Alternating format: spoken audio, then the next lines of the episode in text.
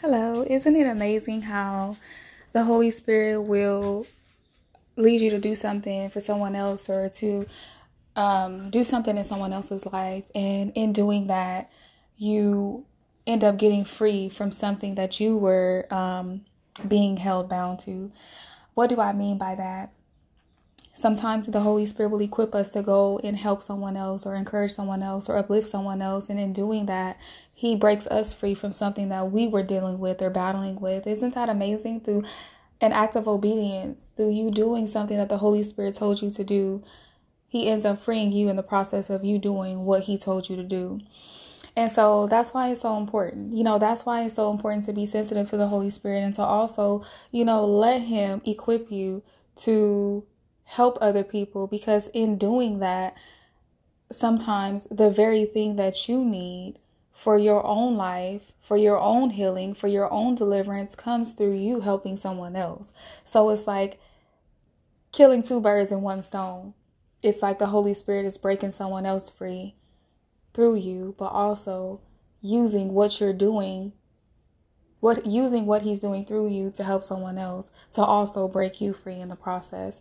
So I this just came about of, you know, me not me allowing the Holy Spirit to free me how he wants to free me and do it how he wants to do it and not put any limitations on how God wants to free me or how God wants to do things in my life. You know, I want to be sensitive to the Holy Spirit and sensitive to his leading and sensitive to his prompting enough to also let him lead me to my own deliverance or lead me to my own freedom, lead me to my own healing, you know, for my own personal life. So when we take those limitations off of God, there is no limits to how he can free you, to how he can transform you, to how he can, you know, get you to that new let that next level of intimacy in him, um, that next level of purity.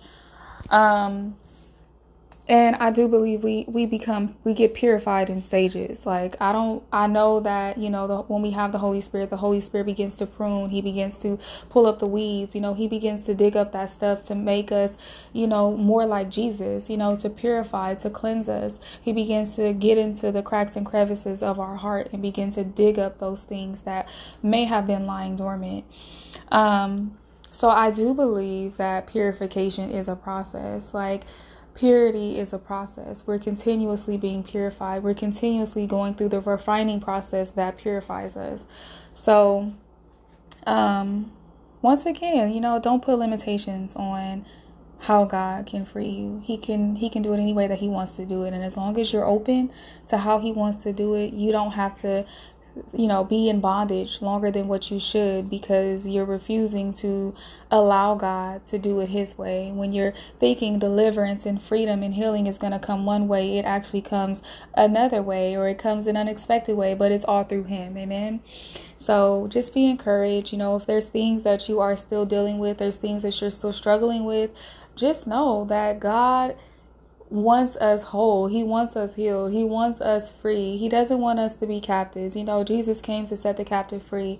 Um, he came to bind up those wounds. You know, He doesn't want us out here with wounds. He doesn't want us out here um, messed up. You know, he he wants us to be whole. He wants us to have peace in our minds. He wants us to have inner peace.